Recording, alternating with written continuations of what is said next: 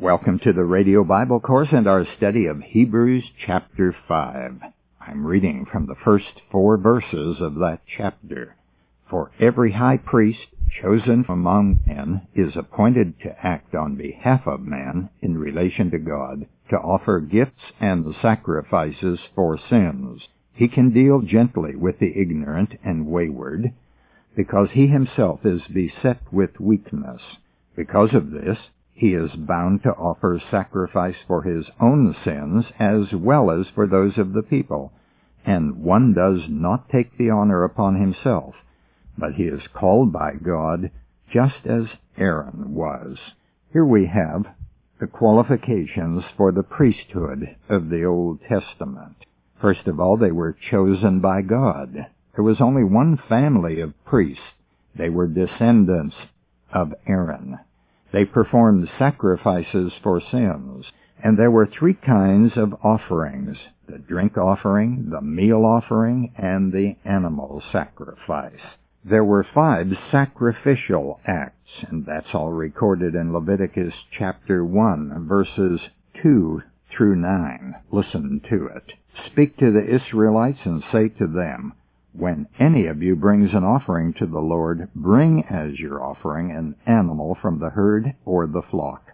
If the offering is a burnt offering from the herd, he is to offer a male without defect.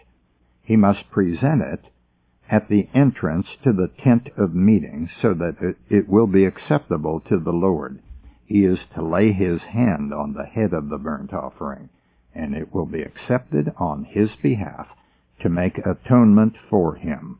He is to slaughter the young bull before the Lord, and then Aaron's sons, the priests, shall bring the blood and sprinkle it against the altar on all sides at the entrance to the tent of meeting. That tent of meeting, of course, is what we often refer to as the tabernacle. Continuing, he is to skin the burnt offering and cut it into pieces the sons of Aaron the priest are to put a fire on the altar and arrange wood on the fire. Then Aaron's sons the priests shall arrange the pieces, including the head and the fat, on the burning wood that is on the altar. He is to wash the inner parts and the legs with water, and the priest is to burn all of it on the altar. It is a burnt offering, an offering made by fire, an aroma pleasing to the Lord.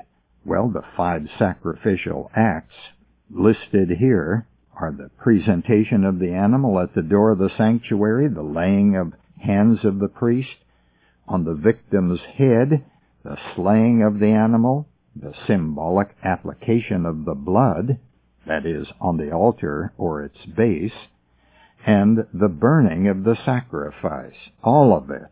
These sacrifices were symbolic of the sacrifice of the Lamb of God, Jesus Christ. It John the Baptist who announced that in the New Testament books. He said, Behold the Lamb of God who takes away the sin of the world. And he was referring to Jesus Christ. In verse 2, the author tells us that this priest, that is, the Old Testament priest chosen by God, can deal gently or have compassion. Why? Because he has his own problems. He's also weak, and therefore he can deal gently with the ignorant and the wayward because of his own condition. You will notice that he refers to two classes of people that he should deal gently with, the ignorant and the wayward.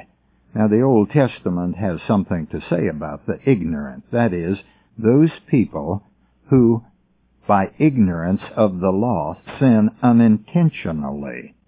And that's discussed in Numbers chapter 15. Let me just read a couple of verses so you'll see that there are indeed two classes of people in the Old Testament in regard to breaking the law. In verse 27 of Numbers 15, it says, But if just one person sins unintentionally, he must bring a year-old female goat for a sin offering. The priest is to make atonement before the Lord for the one who erred by sinning unintentionally, and when an atonement has been made for him, he will be forgiven. One and the same law applies to everyone who sins unintentionally, whether he is a native-born Israelite or an alien. Now here comes the other class of person.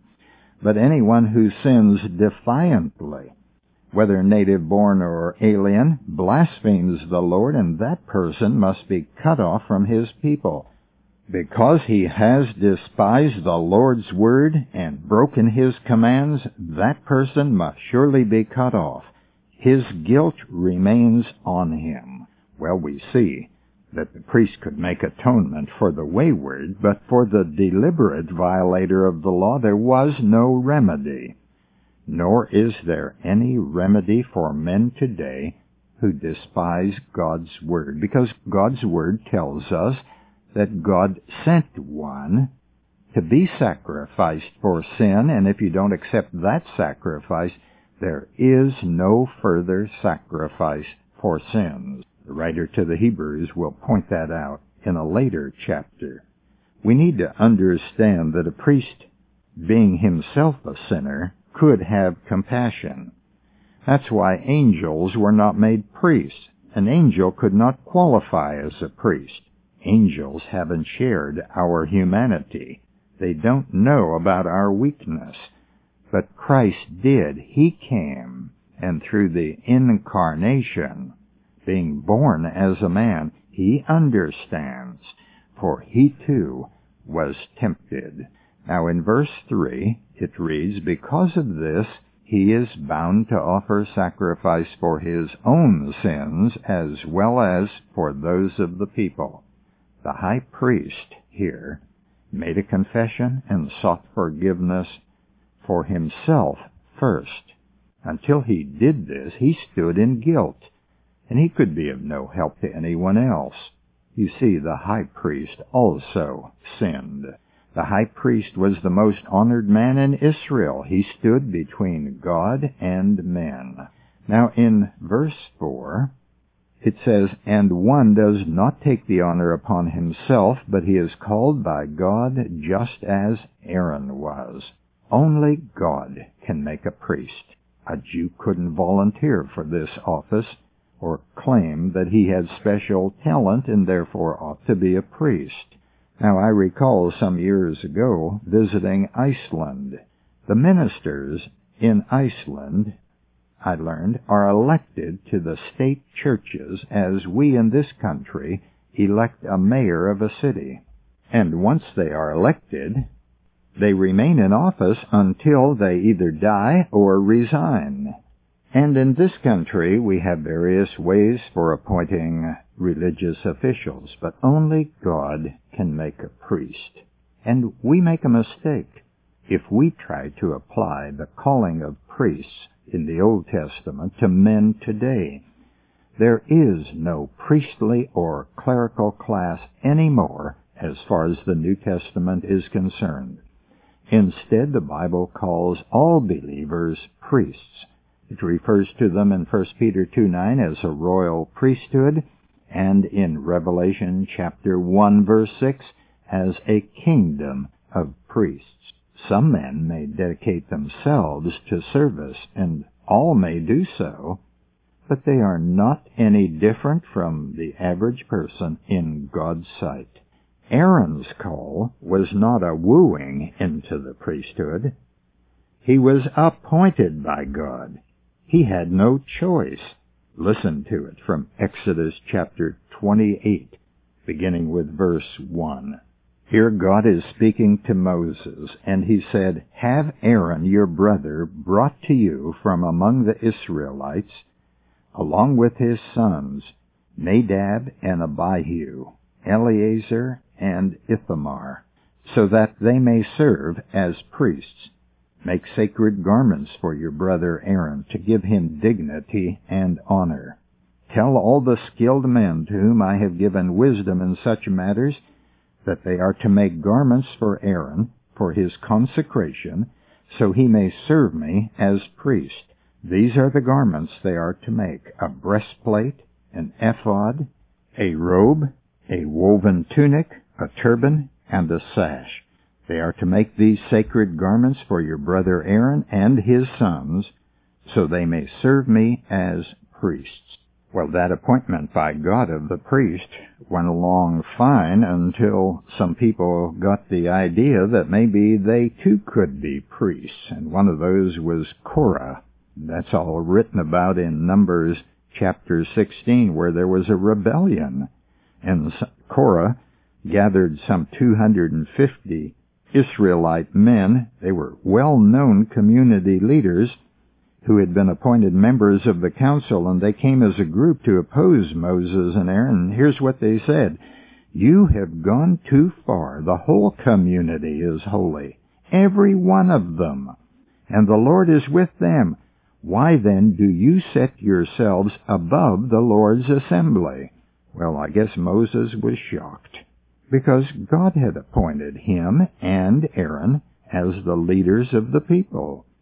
And so there was a confrontation, and Moses said to Korah, Now listen, you Levites, isn't it enough for you that the God of Israel has separated you from the rest of the Israelite community and brought you near himself to do the work at the Lord's tabernacle and to stand before the community and minister to them?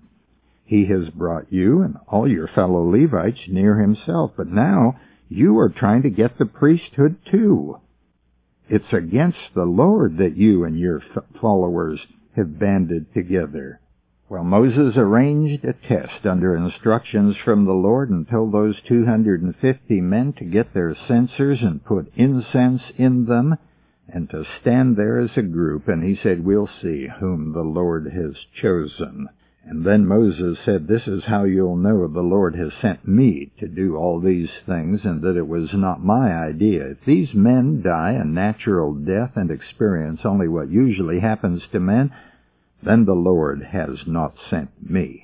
But if the Lord brings about something totally new and the earth opens up its mouth and swallows them with everything that belongs to them and they go down alive into the grave, then you will know that these men have treated the Lord with contempt. And as soon as he finished saying this, the ground opened up, split open, and the earth opened its mouth and swallowed them with their households, and all Korah's men and all their possessions. They went down alive into the grave with everything they owned. The earth closed up over them, and they perished and were gone from the community.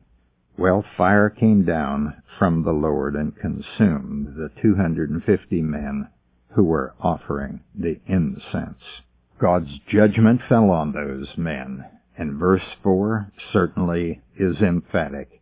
One does not take the honor upon himself, but he is called by God just as Aaron was.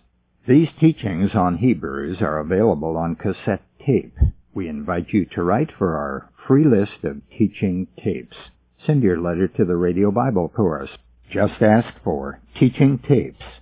And if you haven't written for your free copy of our Grace booklet, ask for that also. This 30-page booklet will help you to understand what the Bible teaches about the great word grace. The Radio Bible Course is an independent Bible teaching ministry supported by friends and listeners. We welcome your questions and comments about this broadcast. Until next week, this is Nick Caliboda reminding you that the word gospel means good news. Our address is Radio Bible Courses, Post Office Box 14916, Baton Rouge, Louisiana, 70898. The website is rbcword.org.